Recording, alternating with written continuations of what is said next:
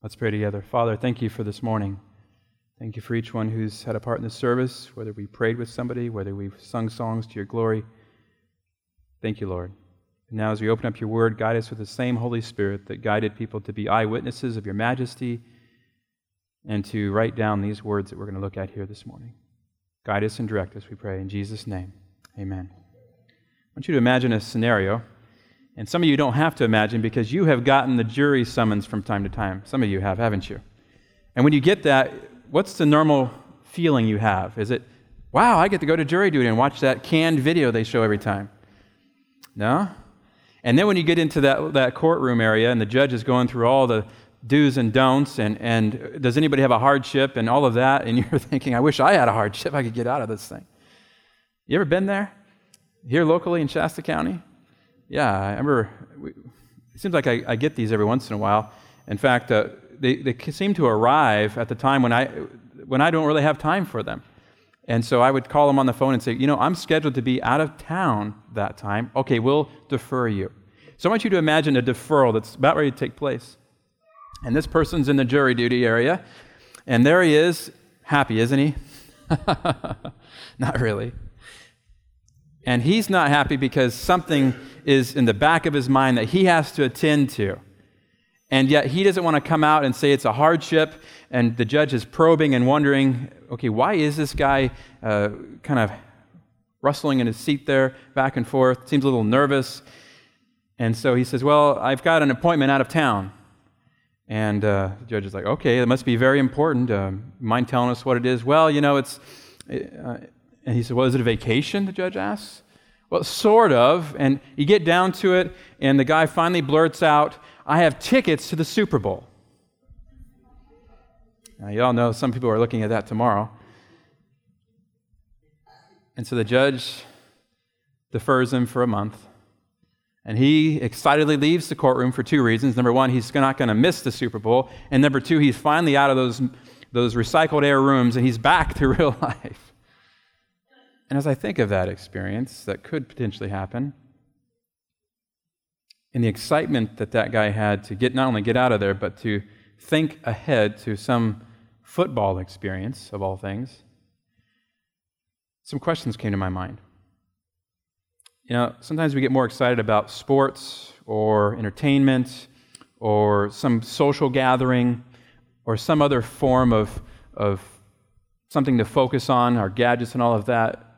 Isn't it interesting that sometimes we get more excited about things like that we would rather miss jury duty or anything in the world, but not that event or not that program or not, you fill in the blank. And as I thought about this new year, and I thought about all the hours that we spend on the media, and you can look at statistics as to see how many hours we spend on YouTube and Facebook, and you start adding them all together. I'm not saying you shouldn't spend time on the internet, but the question came to my mind. All of these things that we look at, and even watching 3ABN and Hope Channel can be a good thing, but what would happen if you watched it and listened to the radio, Christian radio, instead of reading your own Bible? Couldn't it become a problem? You say, well, they're opening the Scriptures, and they're sharing it with us on all of that, and really, it could be a disservice to even hear a preacher preaching if you don't go and do and read for yourself. We can't spend a thoughtful hour focusing on the life of Christ here as far as one-on-one, what it would look like between you and Christ. We can't do that here. This is a place to encourage that. But we get all of this excitement and all of this hype. But when we think about spending time in the Word of God, sometimes, I'm not saying all the time, but sometimes it can feel like it's not as exciting. I was coming across this quote a while back, and I've referred to it a few times here. It says, we would be well if we would spend a thoughtful hour each day in contemplation of the life of Christ. You say, well, I don't have an hour to spend. Okay, then spend some time in contemplation of the life of Christ. And we talk about imagination. We don't like people using imagination. Well, this says imagination. We should take it point by point and let the imagination grasp each scene. Some of us, and I've been around people who are on the fantasy football leagues, they know all the stats, they know all the players, they got everything memorized, they know, and my dad has a photographic memory almost when it comes to football. especially that Oregon game where we lost, okay? And he can regurgitate that thing play by play all the way through to the first half, and then he describes the halftime, and he can just pour it all out there. And that's wonderful, because my dad also uses that memory for when he's trying to read the Bible. But I think to myself, we spend all of that time memorizing this, that. Some of us have to spend the time to memorize because we don't have that photographic memory. And so we spend all of this time focused on other things. And as we kicked off the new year, we were saying, how much time should we spend focusing on Christ instead? Especially the closing scenes, play by play in his life, and especially the closing scenes when he's got the game in the bag, if you will, when he's got the victory over Satan. As we thus dwell upon his great sacrifice for us, our confidence in him will be more constant. Our love will be quickened. I always wondered, how could a church raise its loving relationship quotient? We do these surveys and assessing the health of a church, and they got loving relationships really low. How could we ever raise that? We can't generate love. We have to go to the source to generate that. And she's saying that if we would go and we would focus on what Christ has done in his life, especially the closing scenes, we would have love being generated in our hearts. We would see that what somebody has done for us at a great price, then maybe I should do that for others. And we shall be more deeply imbued with his Spirit. A lot of talk about the latter rain, revival and reformation, but what about this? I want to be imbued with his Spirit. I want to have not just the mercy drops, I want to be filled with his Holy Spirit. And she's saying we could do that by focusing on the life of Christ. And you say, well, that's shallow. That's baby milk for Christians. No, it's not. I think we've gotten it reverse. The people at Thessalonica and these other places, the baby milk was their factions and fighting and acting like children, but really the meat was of Christ. He said, eat my flesh and drink my blood, and he was referring to his words. And so if we want to be imbued with his Spirit, if we would be saved at last, and we all want to be saved, don't we? Amen. Hallelujah to that, right? We want to be saved at last. Then we must learn the lesson of penitence and humiliation, humbleness at the foot of the cross. And I know we don't like pendulum swings, and people are just talking about grace, grace, and cross, cross.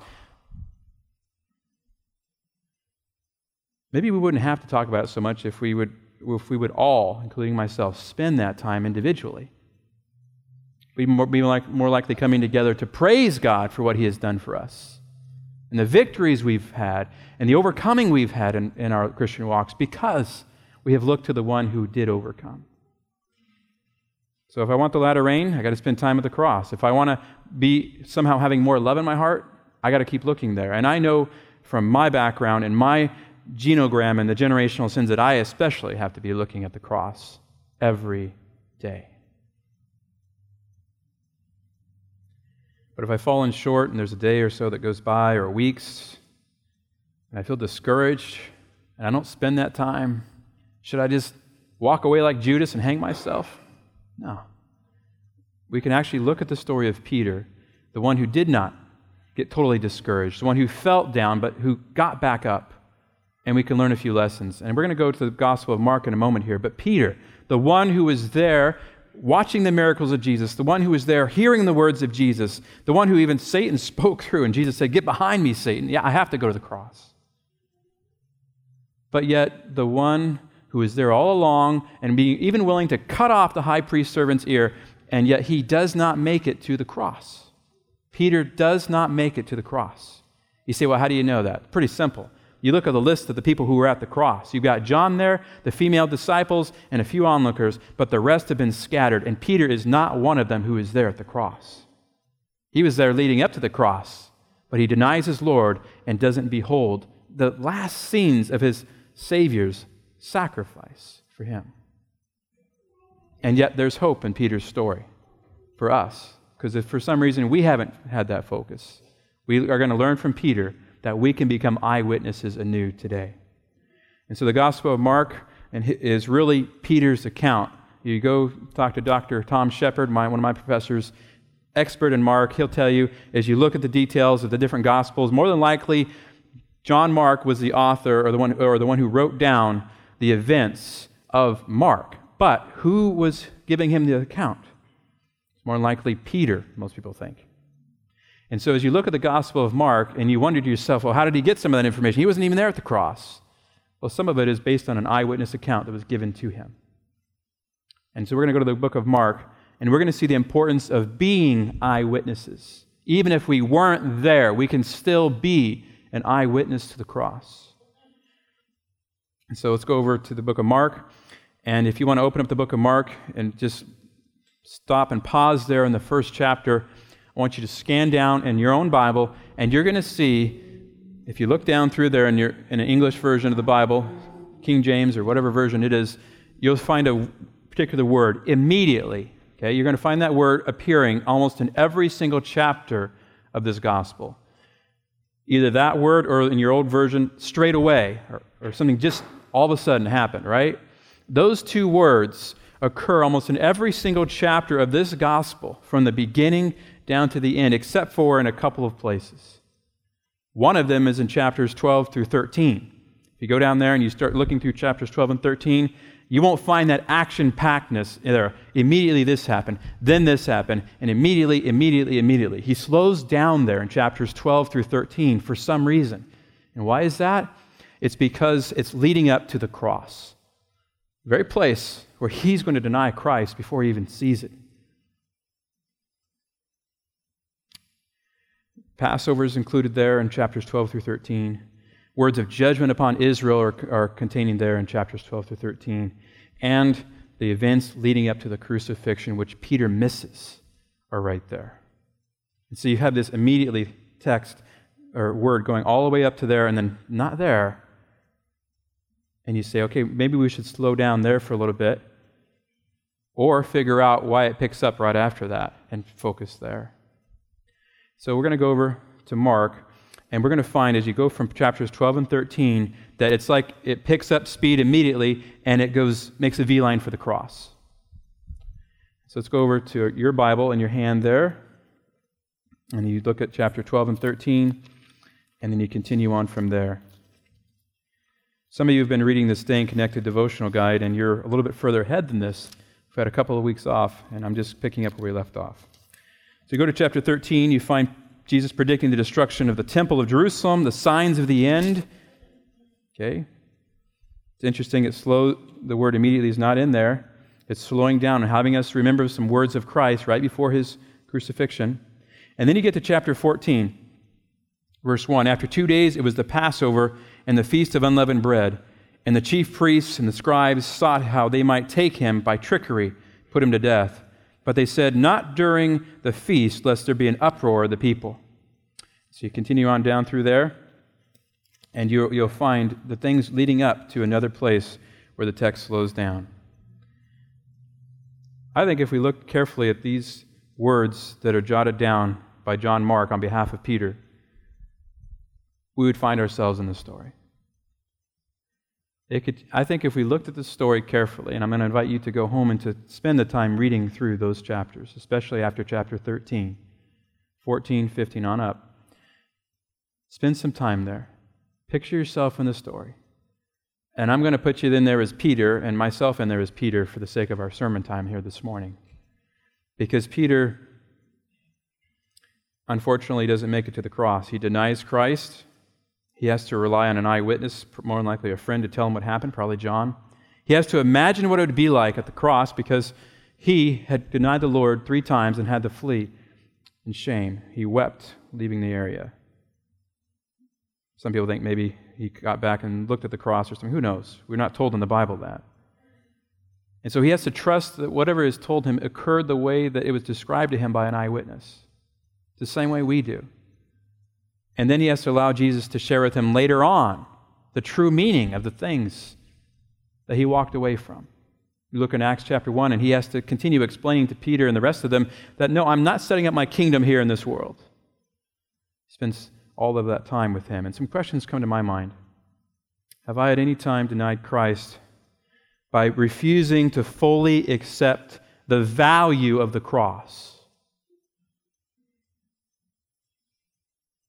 Some people stop at the cross and they have a dead Savior. We don't want to do that, but we want to value it, don't we? It is of extreme value what happened there on the cross. It's called an atonement that took place. It's the payment that allows us to go free from the kingdom of darkness of the Prince of Death himself. And so I ask myself that question. Am I in any way not valuing the cross or fully accepting it as much as I should? And then I ask myself, have I at some time refused to look at the cross, and instead I've spent time all over the place looking at other topics of Scripture, but really I haven't spent much time there? And then it dawns on me. There Peter is. He would have been an eyewitness of the cross if he had been willing to accept Jesus as a crucified Savior. He refused to accept Jesus as a crucified Savior. He said, no, and he began rebuking Jesus because of that. And Jesus recognized Satan was speaking through him. And so there's some implications for us as Seventh-day Adventists as we look at the Gospel of Mark. Ellen White refers to the cross, Calvary, and you can add them all together. It's over 12,000 times, but Calvary at least 6,000 times. If you add that together with the idea of cross or on the hill, you got about 6,000 times with Calvary and this cross on a hill that we're talking about here. And she says that of all professed Christians, that we as Seventh-day Adventists should be foremost in lifting up Christ before the world. We shouldn't be the tail on this. We should be at the forefront of this. The proclamation of the third angel message calls for the presentation of the Sabbath truth. That's true. This truth, with others included in the message, is to be proclaimed, but the great center of attraction, Christ Jesus, must not be left out. How can you preach the Sabbath or share the Sabbath without linking it to the one who gives you the spiritual rest from your sins? I guess you could, but then you'd be a Jew rather than a Christian. And I guess I could, but I want to somehow link him to it. It is at the cross of Christ that mercy and truth meet, righteousness and peace kiss each other. The sinner must be led to look to Calvary. She says this idea over and over again. Get him to look to the cross. Get him to look to Calvary. With the simple faith of a little child, he must trust in the merits of the Savior. My big brother has done it all. My Father has made a way. Is it that simple? Accepting His righteousness, believing in His mercy. And so what happens if we don't look to that? What ends up happening is we begin to be spiritually thirsty. And we ourselves spiritually begin to go through a drought. Here we are in a drought, another drought year, people were predicting. But I'm predicting that as members of the Seventh-day Adventist Church, the greatest need we have is to quench the spiritual drought that has taken place because of either a weird, twisted emphasis on the cross, that you can do anything you want, or an emphasis on just the opposite, where we're looking to our own merits and our own righteousness. Interesting quotation in Testimonies, Volume 5, there are many flippant talkers of Bible truth whose souls are as barren of the Spirit of God as were the hills of Gilboa of dew and rain. Another place she says it's the grace of God that we're not having. But what we need is men who are thoroughly converted themselves and can teach others how to give their hearts to God. The power of godliness has almost ceased to be in our churches. And why is this? The Lord is still waiting to be gracious. He's wanting to pour out and lavish His graciousness on us. This has been written years ago about our church. He has not closed the windows of heaven. We have separated ourselves from Him. We need to fix the eye of faith upon the cross and believe that Jesus is our strength, our salvation. So here I am. I'm just as guilty as Peter. Because for some reason, there were those number of years where I felt like there were other topics, other things to focus on that were more important than Christ. That makes me anti-Christ. I put something in place of Christ.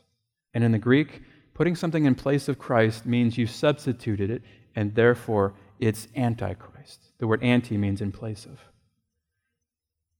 And so a lack of focus on Christ caused a severe spiritual drought in my walk with the Lord years ago, especially when I was in my ministerial training days. I was hypercritical of others, and she says in places that I was Satan's right-hand helper then. I was always concerned with heresy coming into the church, and yeah, you should be concerned with heresy coming into the church, especially if it preaches another gospel. But I was concerned with somehow not understanding the Bible enough, the facts, that somehow I would be deceived. I was more concerned with that than understanding who Christ was and watching out for people taking me away from Him. I found little or no value in Bible reading for a season. It just seemed like, okay, I got to read through some chapters and let's get through it. And maybe this is spiritual drought or spiritual depression, I'm not sure. I was always ready for another end time theory rather than looking to the one who would lead me through the end of time. You say, well, how could a pastor in training be like this? I didn't start that way. I started in a little church, and in that little church, they said to me after I was baptized, they said, you know, now you're united with Jesus, would you like to unite with His church and be a part of His church? And they loved me into that church. They literally did. They prayed for me when I was in the jail. They prayed for me when I got out of the jail. They saw me going back and forth like a revolving door, and they continued to extend graciousness to me. That's how I started out. But then I got years later, and it began to be transformed not by Christ and the renewing of my mind, but instead, I had stuck other topics in my mind. And a lot of us end up reading the newspaper more than we for current events and how it fulfills prophecy than we do spend reading the life of Christ. And it's easy to discard a faith like that. It's easy to walk away from it. That's why we have, for every Seventh-day Adventist in the church in North America, we have 2 out of the church. 2 that used to be members. And I'm not saying we shouldn't know the prophecies. Peter says, almost like a combination of both. We should be aware of the prophecies, but we should also make sure that we realize that we are eyewitnesses. And I found myself prone to pendulum swings. You know, somebody would bring in a book, a songbook that wasn't a hymnal. And by the way, the hymnal has been criticized for years, guys. It's not perfect either. And they would bring in a song, or even one time I remember somebody, the dear chorister, brought in a song from the hymnal, and it was so radically new to the minds of the congregation that they thought that he was somehow introducing a praise chorus of some kind or celebration. That's where I was at. I was the kind of person that would be watching out for all of that. And I found myself becoming 2 different people. 2 different people. The one with the suit on, and then I would go out and leave the church, and I was a different person. Don't you hate that? Jesus said in the Old Testament, who has sent you? I am has sent you. The one who's the same wherever He goes. And yet we created a machinery that produced 2-faced people. 2 different people in one. I would think that's a psychological condition almost. And then I got to the point where anything anybody said to me was taken as personal criticism. I mean, anything. That's a good sermon, Pastor, and I never thought of that like that before. And I was just studying in this place over there, and I took it to mean that, I should have included that. How could you get so sensitive that you take a compliment that someone says something good about what has been shared through you, and you think that somehow they're pointing out a deficiency when they're just saying, it agrees with what I've studied in my heart. Reminds me of one who was sitting there and watching a game with his friend, and there they are watching the game, and they kept getting in this huddle, and the friend noticed that the guy beside him, the one he'd always been to these games before with, just kept fidgeting in his seat and just almost getting white-knuckled angry. And it happened every time they huddled together. Every time the huddle took place, here's this gentleman over there just holding onto his seat, just beat red in the face, angry. And finally he stood up at one of the huddles because he thought maybe one of them was looking at him, and he shouted out, "Quit talking about me!" That never happens in the church, does it? We think everything that everybody's saying is about us. Are we really that sensitive? Or have we developed that type of hypersensitivity to the point where we cannot allow somebody to express something that's different than us? We're so suspicious. So if I was to go through my pastoral psychology book and diagnose this, I would diagnose myself as spiritually depressed. I would diagnose myself as paranoid. I would go through all the thinking errors and stuff, and I would begin diagnosing all the thinking errors I had, and what was the cause of it? I didn't realize my eternal value. Once you realize your eternal value and what price has been paid for you, then I'm telling you, a lot of these things don't even matter anymore. Not that truth doesn't matter, but what doesn't matter is you are connected with God, and what people say about you, yeah, it can be hurtful, and you need to confront them in a Christian way at times, but does it bother me anymore? And so what was the cure for my spiritual drought? I became an eyewitness of the cross. That was my cure for the spiritual drought. And I'll be honest to tell you, the water restrictions that I placed on my own heart were not lifted until about 3 years ago. There was plenty of water, but I was spiritually dry because of the lack of wanting to go to it. How could somebody be a pastor in the Seventh-day Adventist Church for 5 years, gone through 10 years of training, and be spiritually thirsty till about 2 or 3 years ago?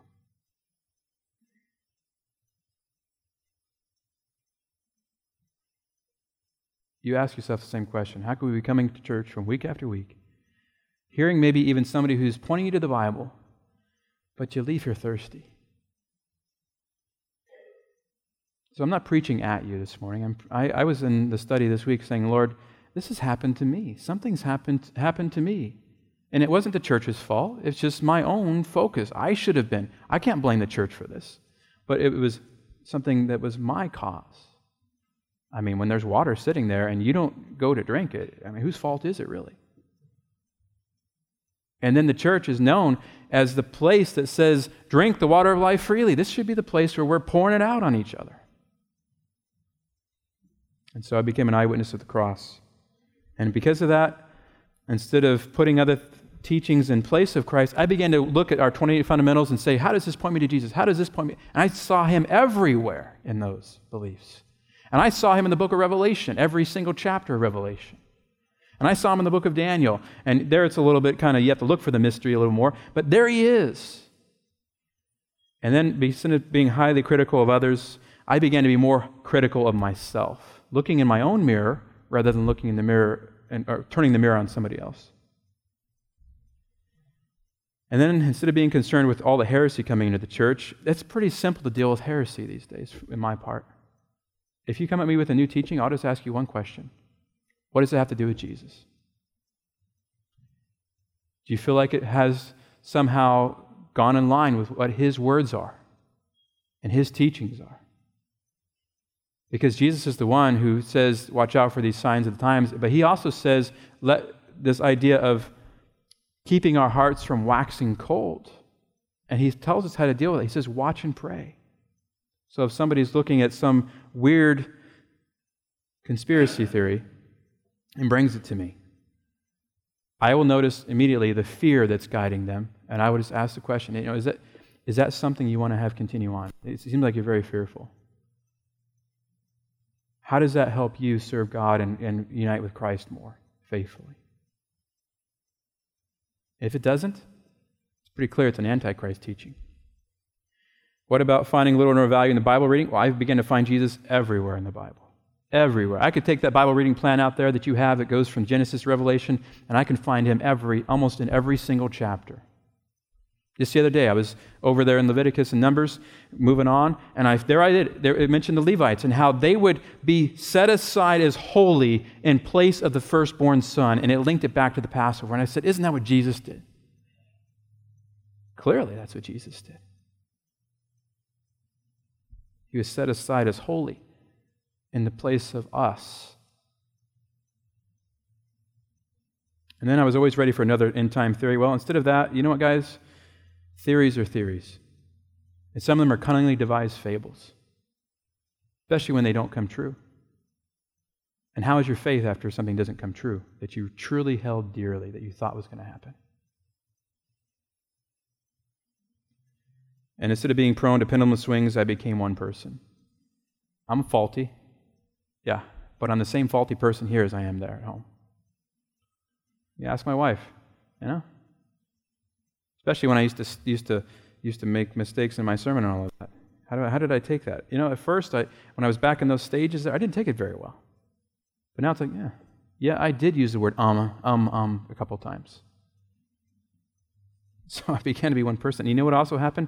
Instead of being super somehow sensitive to someone talking about me, and I thought the huddle was all about me, no, it had nothing to do with me. I don't care what people are huddling around about. If you're knifing me in the back, the Lord's going to deal with you. I mean, I don't have to deal with it anymore. And that takes pretty tough skin to be nailed to the cross. Pretty tough person to be nailed to the cross. And surely then we should be more like Christ then. And if you have a grievance with somebody, you follow Matthew 18, you work it out. I'm not saying you shouldn't do that, but not everything should bother us like it used to. And so there's hope for us. Look at here in Mark 16. The next place the story slows down, doesn't use those Greek words immediately or straightway, is at the resurrection. Because there Peter is. He misses the cross. He goes, weeps, denies his Lord. I've never quite done that publicly. But I see myself in the story. And the hope for me comes here at the resurrection, because now he slows the story down again. And here it is, not just before the cross, but right after the cross. When the Sabbath was passed, Mary Magdalene and Mary the mother of James and Salome had bought sweet spices so they might come and anoint Jesus. And very early in the morning, the first day of the week, they came upon the tomb, the sun having risen. And they said among themselves, who will roll away the stone from the door of the tomb for us? We're always worried about the little details. Really, if God wants that stone rolled away, it's going to roll away. And looking up, they saw the stone had been rolled back, for it was very great. Imagine that. There it is. That obstacle between you and seeing Jesus. In their case, it was seeing him in sadness, but it's removed. And entering the tomb, they saw a young man sitting on the right, clothed in a long white garment. They were frightened. And he said to them, do not be frightened. Do you notice that? Is God's kingdom all about the fear and everything else, the dreading of the world? No, they engage this world. They go out and they fight the spiritual fights and the battles. They're not afraid of this world. Do not be frightened. You seek Jesus of Nazareth, who was crucified. He is risen. He's not here. Behold the place where they laid him. But go, tell his disciples and Peter. There is always hope for us. If for some reason we are going through a spiritual drought, or some reason we haven't spent the time focusing on him like we should, then take this as an encouragement. There's Peter. He's wept. He's ran away. And eventually he goes back to fishing. But he's sending a messenger. He's telling these people, go tell the disciples and Peter. God knows exactly what we're going through. And he'll send the encouragement we need to point us in the right direction. Go there before you into Galilee. There you will see him as he said to you. Refers right back to the words of Jesus. And they went out quickly and fled from the tomb, for they trembled and were amazed. Neither did they say anything to anyone, for they were afraid. They went forth and they got back to the disciples. Some use the word amazed there. But these people become witnesses. And they go back and they encourage Peter. And so, if your FBI students are still paying attention to my long sermon, Mark 16. 9 through 13 is your key text.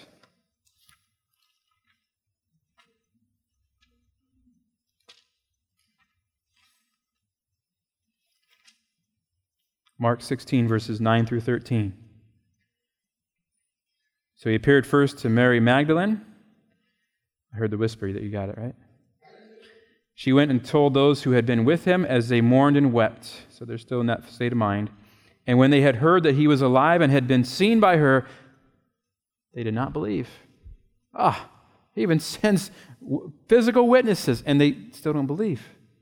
After that, he appeared in another form to two of them as they walked and went into the country. And they went and told it to the rest, but they did not believe them either.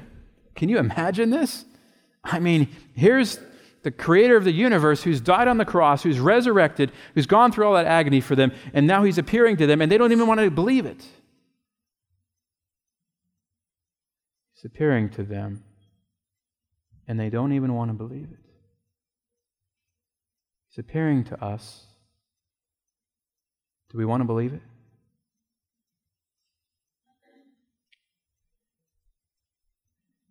It was seen by her and by them, and they did not believe it. Eventually they do. That's a good thing. God keeps going back to them. But I want to see, and I want to believe, and when somebody comes and talks to me about Christ, I want to listen and hear their experience. And they share something about Him from the Word of God. I want to be able to say, yeah, I hear that, I see that, and let's look at it. And you know what that does? What does becoming an eyewitness do? What if we all became eyewitnesses of the cross and of His resurrection? It would do something to our church and our homes. Christ is a uniting link in the golden chain which binds believers together in Christ. It would bind us together, hold us together. There must be no separating in this great testing time. I've been working on this sermon for I don't know how many months. I had this topic in my mind last year, and as I'm looking at this, I'm thinking to myself, I needed this especially right now. The people of God are fellow citizens with the saints and of the household of God, and are built upon the foundation of the apostles and prophets, which all point to Jesus, Jesus Christ Himself being the chief cornerstone, in whom all the building fitly framed together groweth unto a holy temple in the Lord. The children of God constitute one united whole in Christ, who presents His cross as the center of attraction. All who believe are one in Him. If you don't like the word oneness, I'm sorry, it's going to keep coming out because I keep finding it in these texts. If we were to unite together and spend that time with Christ, it would create united witnesses, a united body, a oneness, not a false system. And so He's the chain that links us all together. Each believer, as they're looking to Jesus themselves, it links them to another believer, and links them, and that believer is linked to Christ, and links them. He's the link that holds us together. Try to do it any other way, it will not succeed. But the Bible is saying, as we go to Jesus and we're linked up to Him, then we become eyewitnesses, and there's something that eyewitnesses do. There was a case that was on the TV, and it was mentioning this eyewitness account, and there he is bearing testimony, right? Everybody knows what the eyewitness does. The eyewitness tells the story. Afterward, he appeared to the 11, and he reproached their unbelief and hardness of heart because they did not believe those who had seen Him after He had risen. So he rebukes them for not accepting those eyewitnesses that came to them. And then he tells them, he doesn't leave them there like that. He says, now you go into all the world and proclaim the gospel to all creation. They become the eyewitnesses. Yeah, he rebukes them and tells them, spiritually, you needed me. Spiritually, you didn't see me. But now that you do, go into all the world. And so the eyewitnesses, behold, they see Him, which means that means you got to spend time looking at Him. They are changed by that experience, and then they go and share what they have seen. So we're like Peter, are we not? We've at times denied Christ. We had to rely on other eyewitness accounts to tell us what happened at the cross. Dear Ellen White, she would hate to be our crutch all the time. She's like, go to the Bible.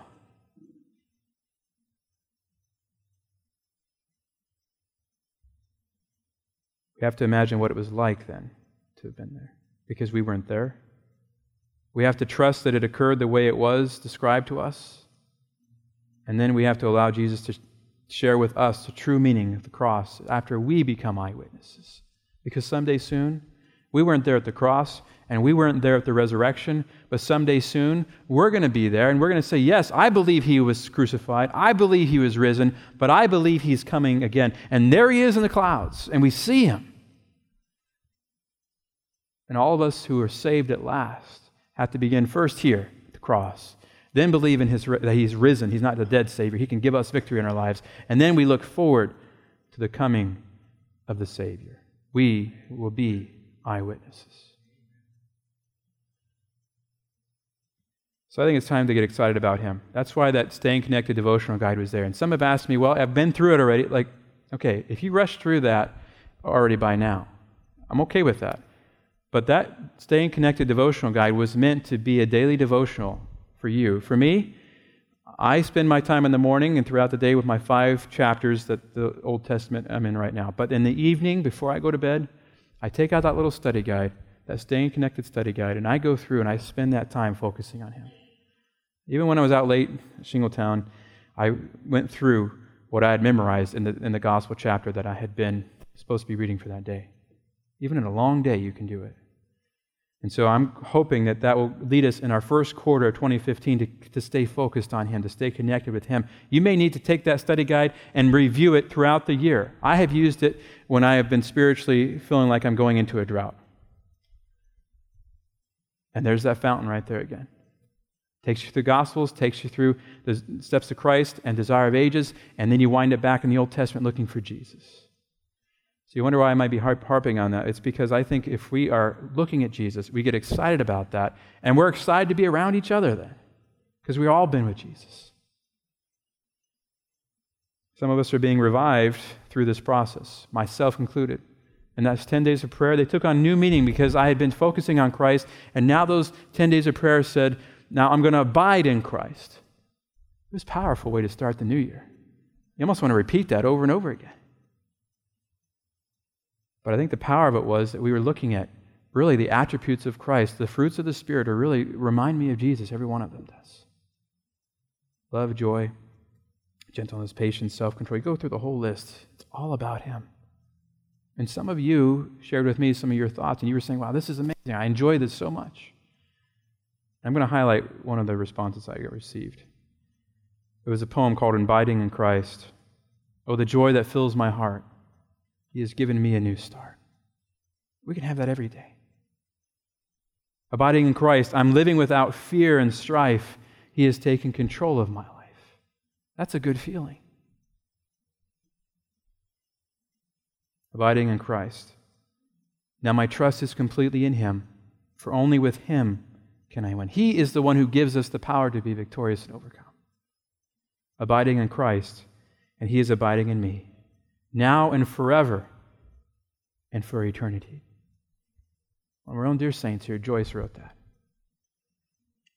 It hit me hard when I read it. I was like, hope we all had that, especially through those 10 days of prayer, but especially as we go each day of this year.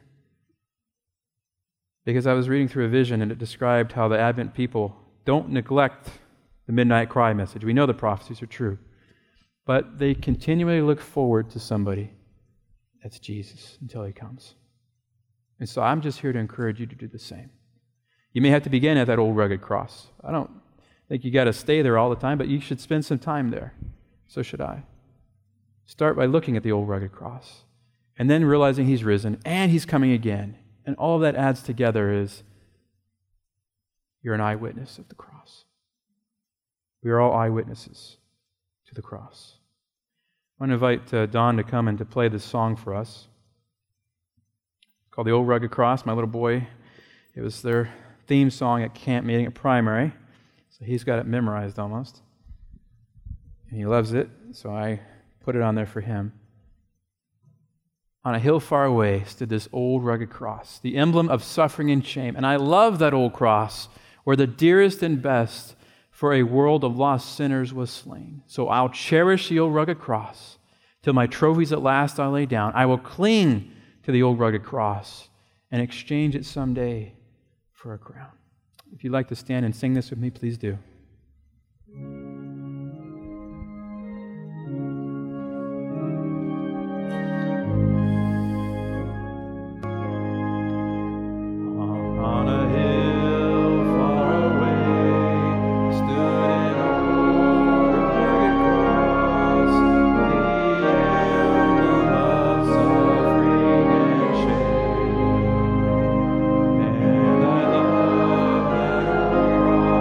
Where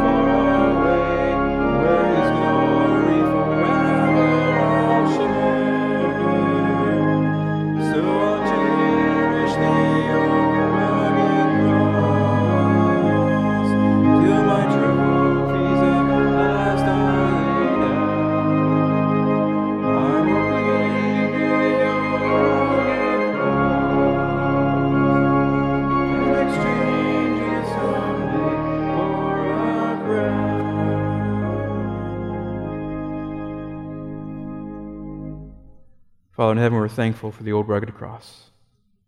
We want to spend time focusing on it each day. It'd be the theme and the foundation of everything else we learn and teach from your word. And so, Jesus, help us to set aside that time. We know that you, as King of the universe, you set aside so much for us. Just to look and to be thankful for what you've done for us is really small in the light of eternity. So, Lord, I place my heart before you. I trust that you can not only forgive and cleanse me of times when I haven't focused on you like I should have, but you can also guide me with a good foot forward, a good step forward in spending that time with you, especially here as we wrap up the first month of the new year. Help me to stay focused on you until you come. Guide us all to stay connected. May your peace be upon us. In Jesus' name, amen.